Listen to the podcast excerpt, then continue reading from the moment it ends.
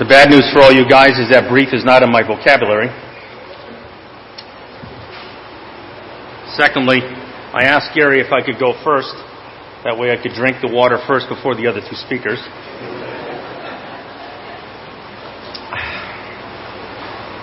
Thirdly, let's read the text, an obscure text.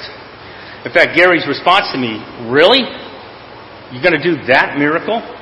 It was on his list, and yet I felt compelled to preach about it. Luke 22, verses 47 through 51. Actually, let's go to 53.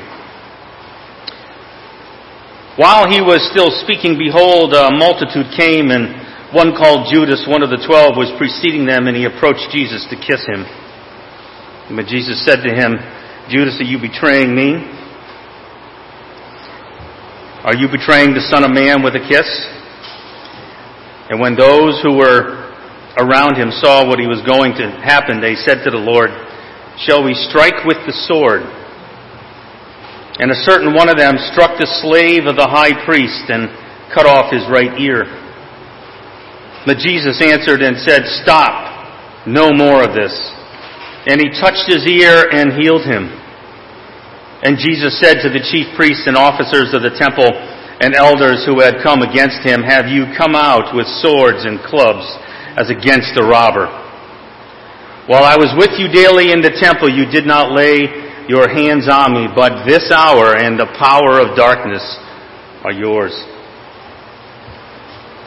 When Jesus said, Not one jot or one tittle shall pass away until all is fulfilled, I remember this text is not too obscure. When he says the Word of God cannot be broken, this text, this miracle, is not too obscure for us to pass by. When he says to us that he is the bread of life, and every man lives by that very bread in the Word of God, this text, this one little phrase, that he healed the high priest's slave is not too obscure. The hour had come that the Son of Man must be betrayed, tried, found guilty, and hung unjustly upon the cross. By Jesus' own words, these things must happen this way to fulfill the Scriptures. The disciples, I believe, have finally grasped what Jesus meant here, and they are fearful. Surely their leaving of Christ all alone even communicates that even more. Their sleeping in the Garden of Gethsemane was not solely because their eyes were heavy, as the Scripture says, but it's because their hearts were filled with great sorrow. And so they understood the ramifications of the fulfillment of his death about to come. None of the disciples could have planned for this, could they have? None of them at all. Their spirits were willing, but their flesh was weak. They were like pawns in a chess match of good versus evil. I cannot help escape the, the metaphorical aspect of a chess game of black on one side and white on the other. Indeed, in this chess match, the scriptures are being fulfilled and evil will lose. Even to the degree that the Lord promised to fulfill the scriptures by protecting them at this very moment when they came to take Jesus away to be tried. Let them go their own way, he says regarding the disciples, that the word might be fulfilled which he spoke of those whom thou hast given me. I lost not one. Is he not the great shepherd of John 10? Oh, the power of the sovereignty of God and his providence to fulfill all things within the venue of his holy word. That which he has planned, he will fulfill, Isaiah said. And this he is doing. Acts 4, 27 and 28 says, They were gathered together against the holy servant Jesus, both Herod and Pontius Pilate, along with the Gentiles and the people of Israel, to do whatever thy hand and thy purpose predestined to, to occur. I love that word, predestined. It says that God predetermined these events even summoning from the east a bird of prey, a man to fulfill his purpose. This is what Isaiah said concerning the power of God to do this. Jesus did not need Peter to carry a sword to fulfill the scriptures, but it was part of the fulfillment of the scriptures. And even Jesus even says, Could I not call down twelve legions of angels? instead of needing a sword. Peter asked, Lord, shall we strike with the sword? And even before Jesus says anything, he strikes. And he strikes the high priest slave named Malchus in another text. Put your sword back, Jesus says, for all those who take up the sword will die by the sword. Jesus says, and this is critical, stop! No more of this. Stop! What is he saying stop to? I think so many things. Let me give you a little hint. Stop the madness of the hatred of the Jews towards their Messiah. It's madness. Stop the madness of bringing three to six hundred soldiers of a Roman cohort to arrest one man. Stop the madness of accusing an innocent man who only did good and healed and cared. Stop the madness of 11 disciples' unfaithfulness. Stop the madness. And finally, stop the madness that Satan thinks that he can still overcome at this moment of this dark hour, even though the Lord says, this hour and the power of darkness are yours. Stop the madness. We shouldn't be surprised. Solomon says the heart of the sons of men is full of evil, and madness is in their heart while they live, and then they go to the dead. Stop the madness. The madness of human sin. And all those who are here party to it. But how does Jesus respond? Where there is madness, there is life and grace. And what he does is characteristic of Christ, but uncharacteristic of man. He heals a slave in the midst of all of the turmoil. What does this moment of grace mean by healing the slave's ear? Surely the leaders and the soldiers and the disciples didn't recognize him as God, able to literally take the very person he created and to reattach an ear that probably was cut all off.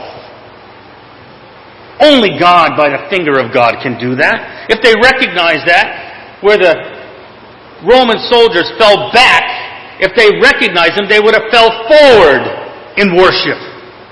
But they did not. How could they miss Christ's response to this madness? Grace in the midst of it.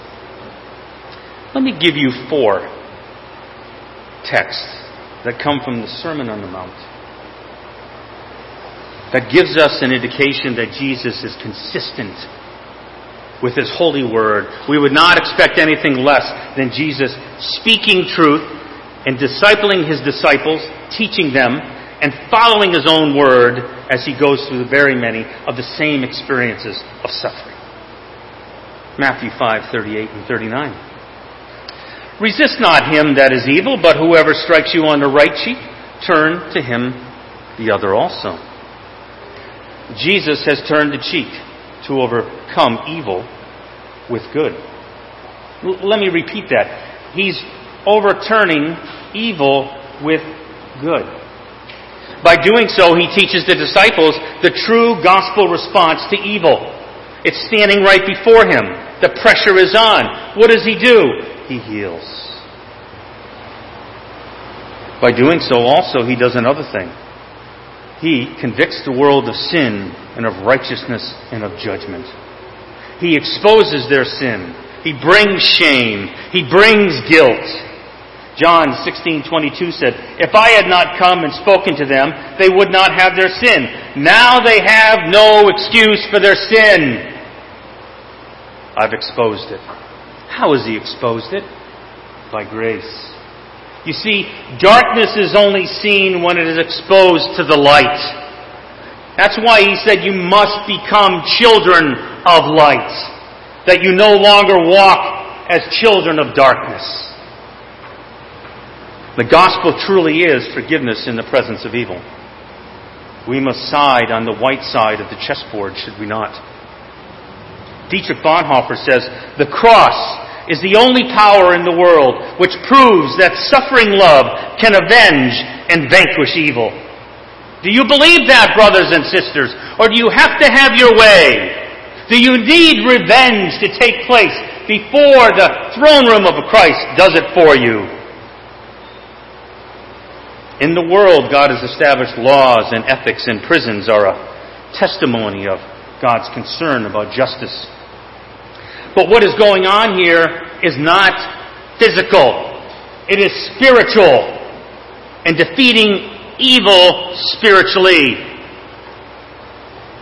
Jesus' response to evil here is spiritual. It is a divine grace and love proving to the world that his mission, his passion, his suffering will overcome evil.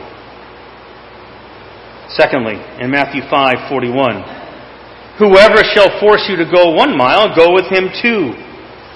Jesus is about to be trampled underfoot by the nations, fulfilling scripture. And yet every step he takes closer to Calvary is a victory over sin, Satan, the world, and evil. Do you believe that, brothers and sisters? Look at the grace in the midst of evil. He brings in the presence of those who still are in darkness, guilt and shame, and showing what grace looks like, and light brighting, shining brighter than any darkness could ever do.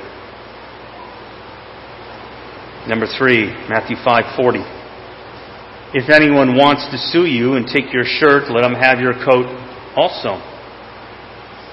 Stripped and shamed by his, of his holy dignity, they gambled for the Son of Man's cloak. Evil showed its merciless, merciless hatred at our beloved Savior, even stripping him in public. And yet he did not return insult for insult, did he not? In holy humility, he submitted himself to the Father's will as a lamb led to the slaughter, a sheep who was silent before her shearers. He did not open his mouth. Finally, Matthew 5:42. Give to him who asks of you, and do not turn away from him who wants to borrow from you. We have to recognize that this teaching from Jesus in the Sermon on the Mount is in the context of evil men. Evil men that strike you. Evil men that want to take from you. Evil men that are asking of you. And you and I are not to have a mindset of revenge, but only love and compassion and grace can expose evil for what it is and defeat it. And this is what Jesus did. Do you ever wonder why he said so few measured words on Calvary's cross? It was the love that overcame evil. And Calvary was, you could say, the crescendo of God's evil condemning work. Therefore, in the Garden of Gethsemane, these evil men are demanding everything of Christ. Demanding everything. Give us your coat. Walk that mile with us strip and be ashamed, and yet he heals a servant to show grace one last time. Well, except for the thief on the cross, is that another moment of grace. Give it all away, Christian, even your life for God. God has reserved for him an eternal dwelling, and he has for you too.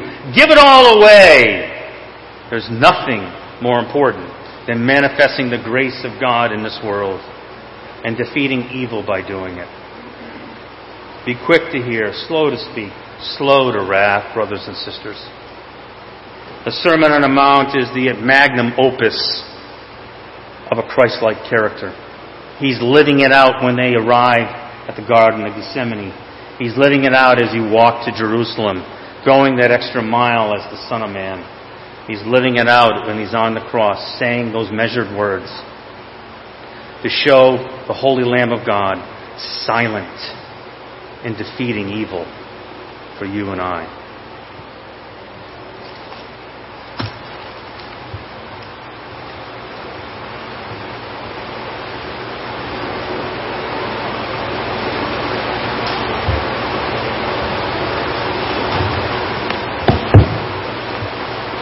Good morning, everyone.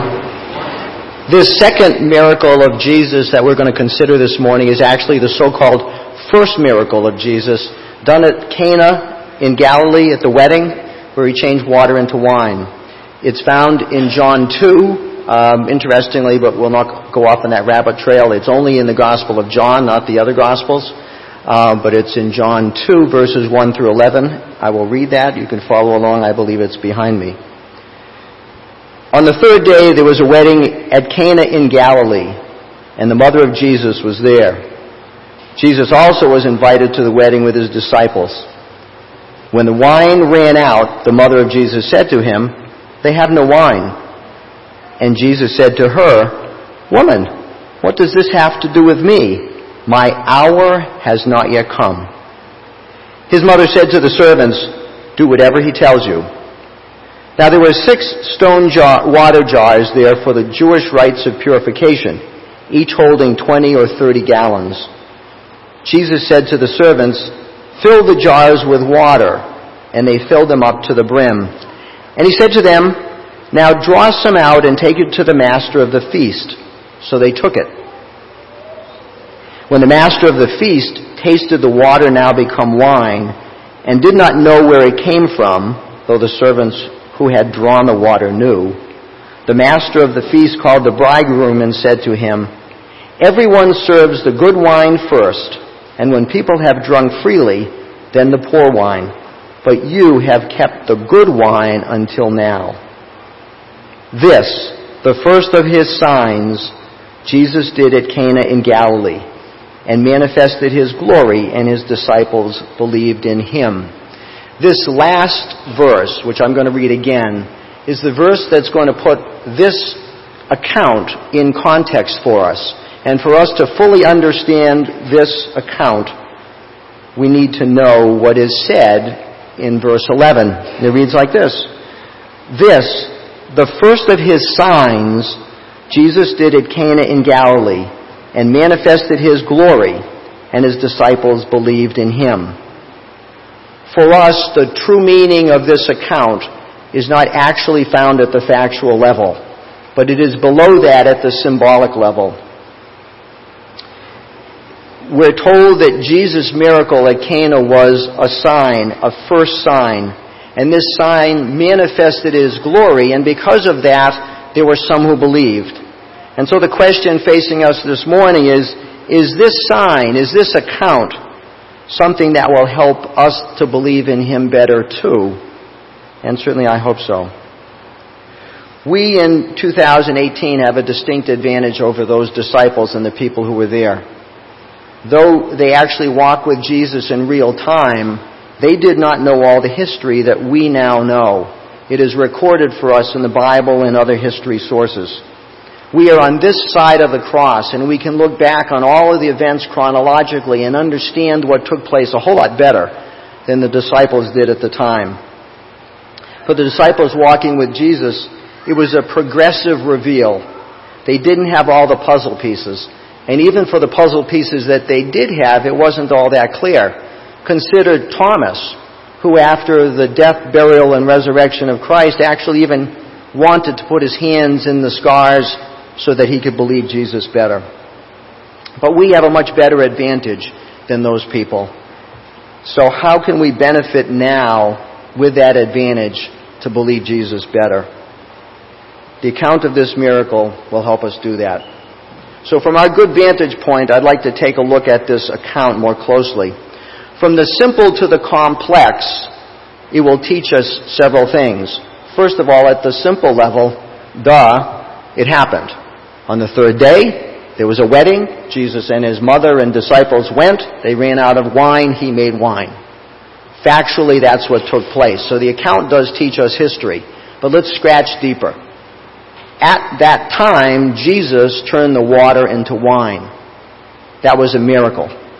It wasn't that he did it by progressively fermenting the liquid. He did it in an instant. And in that time, he proved that he was much more than man. He is divine. He proved that he is God incarnate, God himself. And we learn that as we go a little bit deeper. But let's go deeper yet. And that's where I'd like to make the point this morning.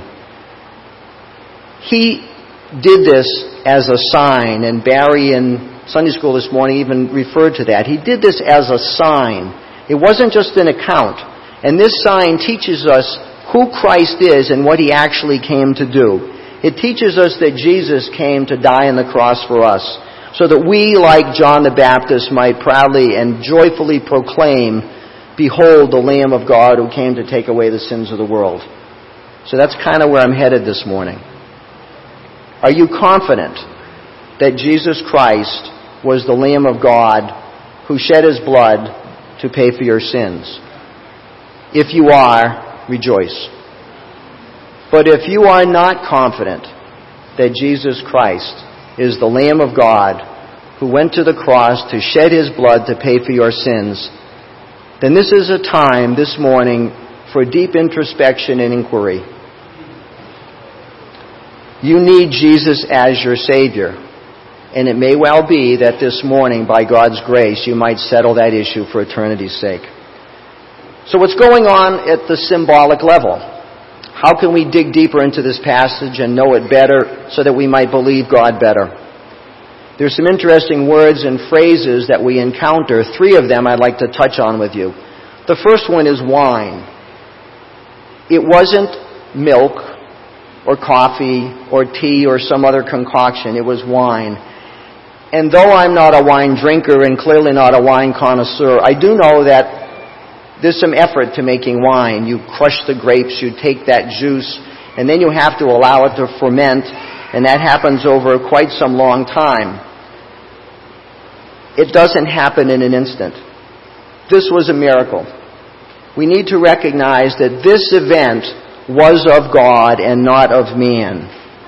Jesus signals us with this sign that this big thing, this sign, points to something that is not of man, but is of God.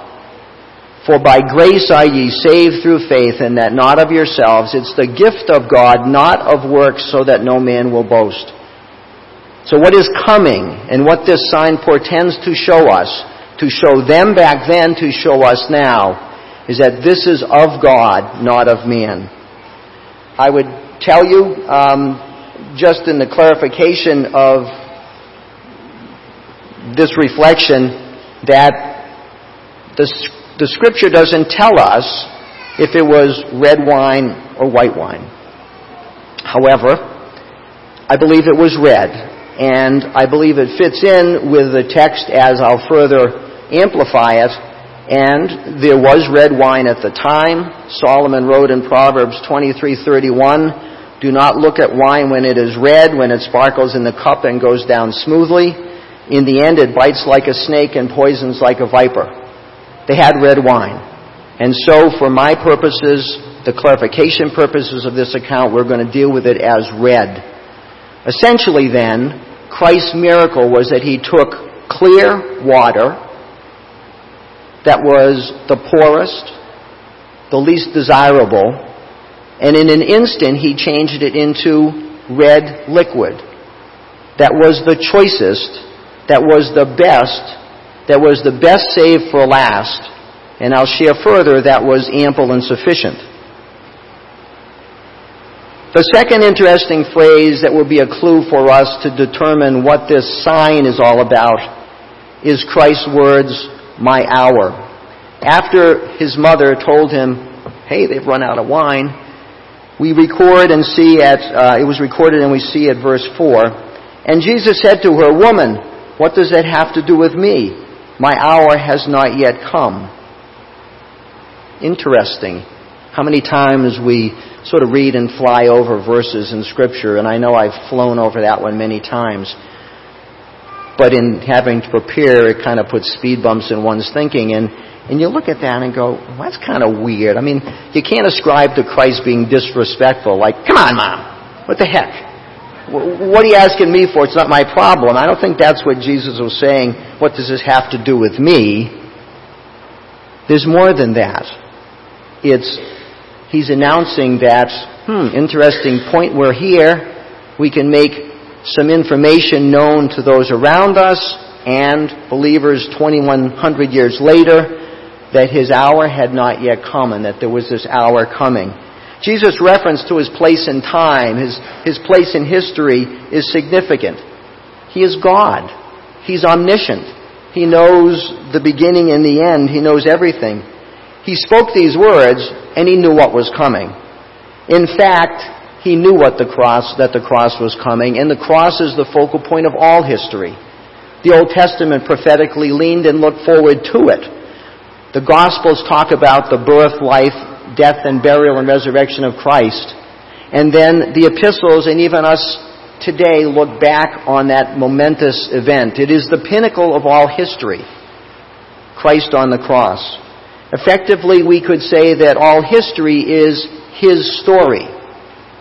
Jesus knew His story. He knew the agony and the suffering that was ahead, but it wasn't yet His time. The time was coming, though. Paul wrote to the Galatians at 4:4, In the fullness of time God sent forth His Son, born of the woman, born under the law, to redeem those under the law, that they might receive the adoption as sons.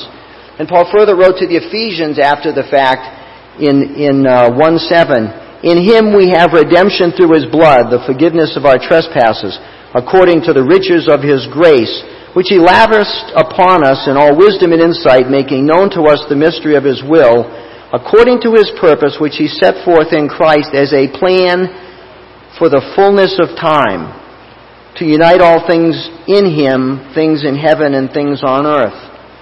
And Paul further wrote to Timothy, 1 Timothy 2:5, For there is one God and there is one mediator between God and men, the man Christ Jesus, who gave himself as a ransom for all, which is the testimony given at the proper time. Jesus was omniscient. He knew his hour was coming. As he approached the hour, he reflected that it was coming. Uh, we pick him up at this point in John 2, he was in Galilee. Then he goes to Jerusalem in chapter 2 later on. He goes to the Judean countryside in chapter 3. He tries to return to Galilee through Samaria in chapter 4 and passes through Sychar with the woman at the well. He goes back to Galilee, then to Jerusalem in, in chapter 5. He goes to the seashore of Galilee in chapter 6, feeds the 5,000, walks on the water, goes to Capernaum and preaches in the temple. And now we see him back, going back to Galilee in, in chapter 7, 1, which reads, After this, Jesus went about in Galilee. He would not go about in Judea because the Jews were seeking to kill him. Well, the fact was, he was committed, he, committed, he was performing signs which were, which were attracting the people and getting under the skin of the, of the Jewish leaders. So they were seeking to kill him. Now the Jews' feast of booths was at hand, so his brother said to him, Leave here and go to Judea that your disciples also may see the works that you are doing. Jesus said to them, My time has not yet come, but your time is always here. You go up to the feast. I'm not going up to this feast, for my time has not fully come. He's aware of it. Well, he sends his disciples to the feast, but privately later he does go. And he does some signs, and he does some teaching, and of course he gets under the skin of the Jews who were there. So we, we pick up at verse 30. So they were seeking to arrest him, but no one laid a hand on him because his hour had not yet come. So Christ knew the hour was coming. And as he was performing signs in this progressive reveal to the people, he was leading up to something very special. He knew, but, but when he knew that his earthly ministry was winding down and that he was getting to the cross, his comments about the time could change, and you could pick up on that. When he uh, before entering Jerusalem for the Last Supper, he told his disciples, Matthew 26:18, "Go into the city to a certain man and say to him, the teacher says, my time is at hand. I will keep the Passover at your house with my disciples." So he goes to the upper room and he has the Last Supper and he meets with his disciples and says a lot of things. And further, at the end, he prays to the Father, recorded at John 17, his his long priestly prayer, and he begins at 17:1. When Jesus, or it begins at 17.1, when Jesus had spoken these words, he lifted up his eyes to heaven and said, Father, the hour has come. Glorify your Son, that the Son may glorify you. So the time in the upper room ends, and they cross the Kidron Valley, and they go to the Garden of Gethsemane to spend special final time with his disciples. And while in the, the garden, he leaves them the first time they fall asleep. He comes back. He leaves them the second time they fall asleep. They're not doing it very well. And then the third time at Matthew 26:44. So leaving them again, he went away and prayed for the third time, saying the same words again. Then he came to the disciples and said to them, Sleep and take your rest later on. See, the hour is at hand. And the Son of Man is betrayed into the hands of sinners. Rise, let us be going. See, my betrayer is at hand. While he was still speaking, Judas came with the soldiers and they took him away. So the clock is ticking, the hour is here. Christ knew his hour was coming, but at the wedding feast back in Cana, he was giving a hint, a clue, a signal that there was coming a big event. It wasn't now, but it was coming and we know that that big event was the cross where he shed his blood for us. The third clue that I believe wraps up the symbolic understanding of this passage is found in verse 6, where it reads, Now there were six stone water jugs there for the Jewish rites of purification, each holding 20 or 30 gallons. I would tell you that we do not know directly from the, from the passage that the wedding was taking place in a temple or a religious place or a religious person's house. But I would suggest that it's a fair assumption that we conclude as such because there were these six jars for the rites of purification. Those were the, the types of things that would be in uh, a place where the priests and the people could cleanse themselves. These are not ordinary water containers. They were containers specifically used for Jewish ceremonies. They were jugs that contained water that the people would use, the priests and the celebrants, to cleanse themselves, and as it turned out, from the outside in. And as it turned out, for only a short period of time. Christ directed the servants at the wedding to fill these jugs, and Scripture tells us they filled them to the brim. Interesting, again, speed bumps in one's reading six jars, 20 to 30 gallons. So we're dealing with 120 to 180 gallons of liquid. I was curious, some of you may already know, how much a gallon of water weighs. 8.34 pounds. So we're dealing with 1,000 to 1,500 pounds of liquid. Or, putting it another way, a half ton to three quarters of a ton of liquid. This is an enormous amount of water. It's no small miracle that Christ changed this water, and what we need to take from it is the starting point. In the Jewish way of doing things, they believed and presumed that they needed sufficient significant amount of water to cleanse themselves before they could go before a holy God. But we know it was only for a short period of time and a small cleansing. And it cleansed them from the outside, but it didn't cleanse them from the inside. And Christ is looking at this and giving us a sign and referencing to us that in the fullness of time, when the right time comes, He would introduce red liquid that would be the choicest, the best, the best for last. And it was a large amount, clearly sufficient and ample. What happened when Jesus' hour came? He was crucified on the cross. And how was the payment made for our sins when he was crucified? It was by the shedding of blood. The red liquid. That was the choicest, the best, the best that was saved for last. Jesus was proclaimed by John the Baptist, Behold the Lamb of God who comes to take away the sins of the world. The blood of this sacrificial lamb is special. It wasn't contaminated by sin. Jesus lived a sinless life. It was He who could die for us in a substitutionary way when he shed blood, he was not shedding blood for himself. This blood was special. Judas Iscariot, in his guilt after betraying Christ and turning back the 30 pieces of silver to the, to the Jewish leaders, remorsefully bemoaned and said, I have sinned, for I have betrayed innocent blood. But you know what? It was more than just innocent blood. Hebrews 9:22 tells us, "And without the shedding of blood there is no forgiveness." It was forgiving blood.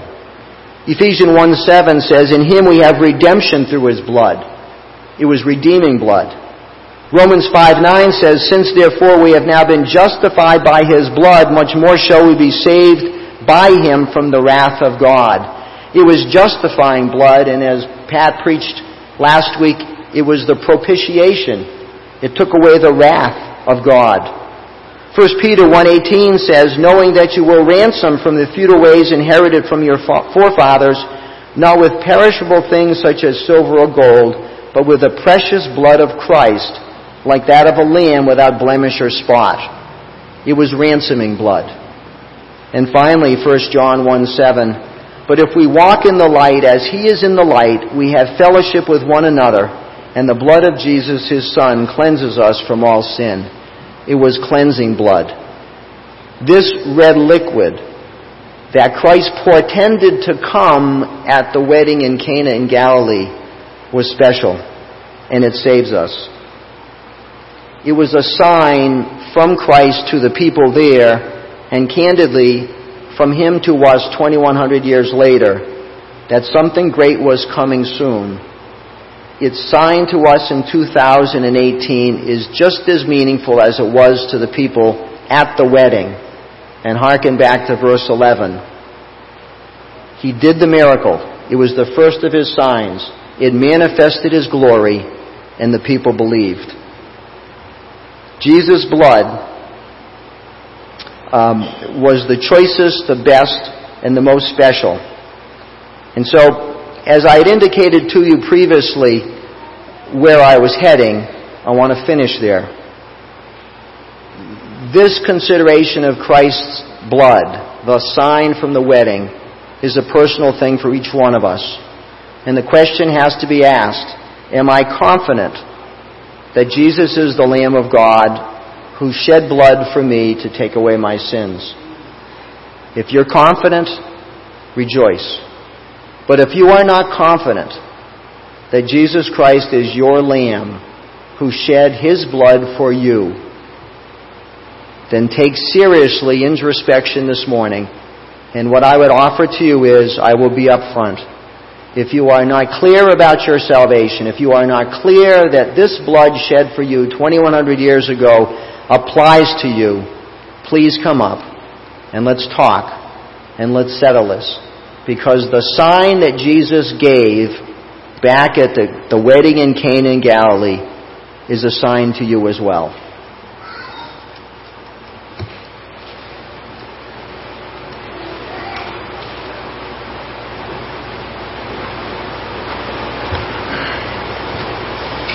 Thank you, Alan.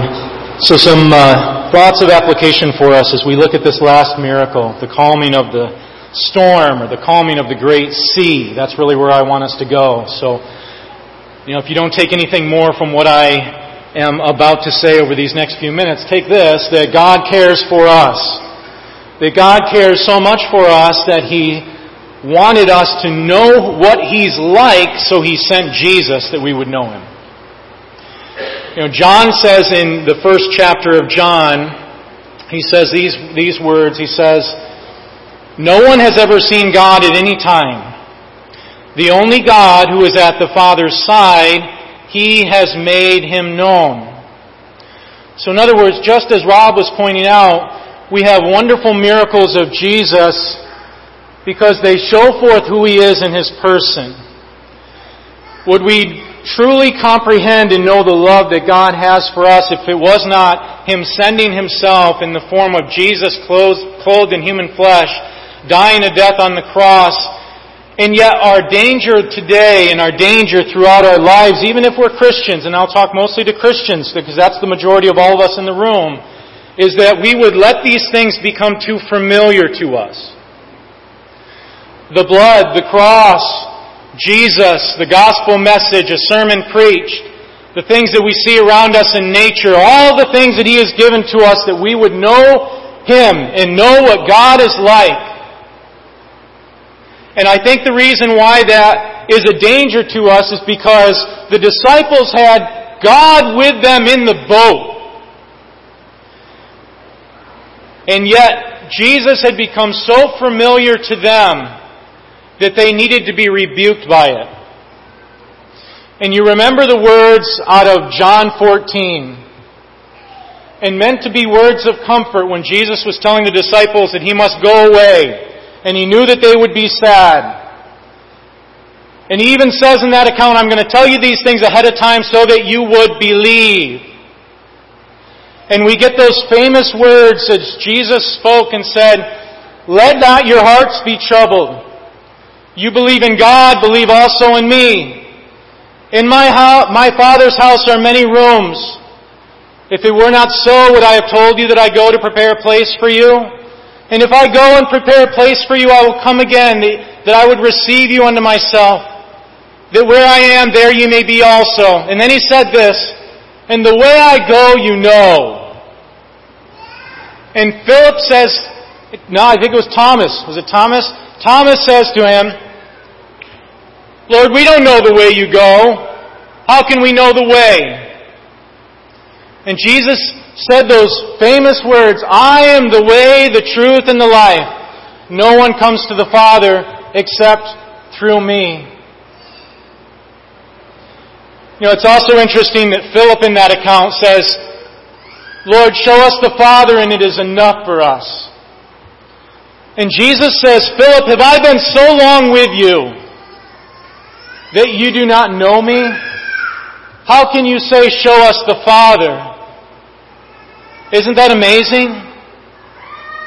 And if they could become so familiar with Him, how much more in danger are we to becoming so familiar with the Word of God, with the gospel message, with His instruction to us, that we don't see God in it? And so our biggest exhort today is that we seek God in what He's given to us, and we seek God in the gospel and in His in deliverance to us. But you know, life this side of eternity is not free from trouble. And we as Christians often run into times of trouble, and sometimes I think those are things that would shake us and wake us up. Cause us to depend on Him and to remember who He is and to remember our need of dependence upon Him and that we would cry out and ask Him to help us. And that's really this miracle. He's going to shake them to their very core and that they thought they would die. And He's going to say, remember who I am. I'll tell you a little story, and some of you know that I've just recently come through a little bit of challenging time myself. About 26 days ago, I, I had to have cervical a spine surgery. Lingering from my wonderful fun times in football, traumatic injury that was really becoming quite serious, and I needed to have my C5 to C6 disc completely replaced. And in that event, and leading up to it that I couldn't wait for because I had lived with this issue for about three years and this is the way God was going to provide some deliverance from me to a really a debilitating injury for me that was quite serious. And the way they do that surgery is they cut open the front of your neck and they, they put a breathing tube down your, down your throat and they move aside your major artery and your windpipe and they go through the front and they go in and they completely clean out what the bad is and they put a titanium plate above and below and a new disc in the middle. And in get, leading up to that time, as you, if, if you go through a major surgery or major operation to prepare you for it and to make sure that you're set, you'll go through a bunch of things. And one of the things that happened to me was an interview that I had to happen with the surgeon, with the anesthesiologist, and one of the questions that was asked was, do you have a living will? Well, those words were just enough to trigger in my mind how serious this was. Now, God is always in control, right? And in the days leading up to that event, I became somewhat concerned, though. Not, not for my own physical well-being, or if the worst case happened, I know my, my My security is sure. That's not the issue. But I start to think of things through the thoughts of my wife and my children, right? And I became concerned. I haven't been sleeping well for a couple years before that, but I especially wasn't sleeping well those two nights before that surgery. And the night before the surgery, or should I say the early morning, um, we were supposed to be there at the hospital at 6 o'clock in the morning, and I, I couldn't sleep, and finally I got up, and it was about 1 o'clock in the, in the morning, and I, I walked out of the door of the house, and, you know, the expanse of the sky and the stars were just amazing, right? Sometimes God will give you His grace at the moment of need and He's going to give you enough to see you through. Sometimes you wonder how do people get through struggles or trials or, or issues. Well, it hasn't been given to us to go through. But you can be sure for His children, if we have to go through hard times, He is going to give us His grace at that moment. And at that moment, and it's funny the things that He brings to your mind, right? You know, brother can quote scripture and poems and songs, and many of you can as well. But there was a song that popped into my mind. I, I don't even know how many times I'd heard the song before, but the words were there. I walked out of the door of the house, and there, the beautiful sky, the words popped into my head. All my hope is in Jesus. Thank God my yesterday's gone. All my sins are forgiven. I have been washed in His blood. A little while later, he actually brought me to a verse that was extremely helpful to me out of Isaiah 50 verse 2. This says, Is my hand shortened that it cannot redeem? Or am I without power to deliver? What wonderful comfort that was for me. And so here we come to this miracle, right? Matthew chapter 8. And we're told these words, and when he got into the boat, his disciples followed him. And behold, there was a great storm on the sea, so that the boat was being swamped by the waves. But he was asleep. You ever wonder when you're going through trouble or a challenge, where is God at that moment? It's almost as if he might be asleep, or does he care? but he was asleep. And they went and found him and woke him, saying, Save us, Lord! We are perishing! Now don't miss that. They went and woke him, saying, or in other words, they, woke him with their cries of help. These are fishermen. They've been on, in, in some of these waters before, but this was so dangerous that they knew and they thought they were going to perish. And then we're told that he rose and he rebuked the winds and the sea, and there was a great calm. And the men marveled, saying, What sort of man is this, that even winds and sea obey him? What sort of man is this, that even winds and sea obey him? So in closing, I have just three very quick applications for us. The first and foremost is, are you in the boat? I find in that miracle a great practical application between the boat, the waves, the trouble, and the calm. God has provided a way, the truth, and the life through Jesus Christ, and our faith and trust in Him is the boat. We're told in Noah's day that when God would have to send judgment upon that wicked place, that He gave deliverance and He placed His chosen ones in that boat. At a time when they didn't even know rain. And people mocked and they laughed. And when it was too late, they desired greatly to get into the boat. Are you in the boat? Second, in the wind and the waves, we're all going to have trouble. We ought not faint from those things because they're to strengthen our faith. They're to strengthen our trust in Him. Boy, why do you exercise? You physically exercise because if it was not pushing yourself to, to some limits, you wouldn't get stronger. You show me somebody who hasn't gone through tests and trials, and I'll show you someone who is rather weak. He's going to use some things to grow us, to grow our dependence on Him. We're all going to have winds and waves. But last but not least, He can be there in the pain. I don't know, maybe you're struggling today in some kind of pain. When I think of the kinds of trouble that we can go through, one might be struggle spiritually.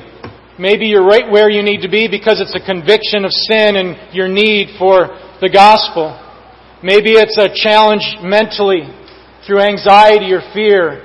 Maybe it's physical, the thought of death or illness or some physical need. He is able to provide the calm in your storm and mine no matter what we're going through. No matter what we're going through. Sometimes we have to try to bail the water by ourselves for a bit before He reminds us that we ought to depend on Him, but He is able to give us calm. In preparing for this, I came across a poem. I love it. I, I had not heard it before. And the poem goes like this. Pain knocked upon my door and said she had come to stay. Though I welcomed her not in but bade her go away, she entered in. And like my own shade, she followed me. From her stabbing, stinging word, not a moment was I free. And then one day, another knock came gently on the door. I said, No pain is here. There isn't room for more. And he said, It is I, be not afraid. And from the day he entered in, what a difference he has made. Whatever our struggle today, what a difference he can make. Bow with me in prayer.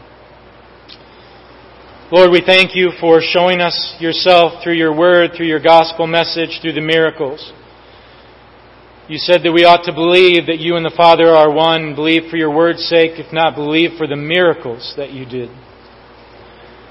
May we not be so familiar, Lord, that we miss the awe in seeing you in everything around us, and in your scripture and your word and your miracles. And we thank you for loving us so much that you've shown yourself to us. In Jesus' name, amen.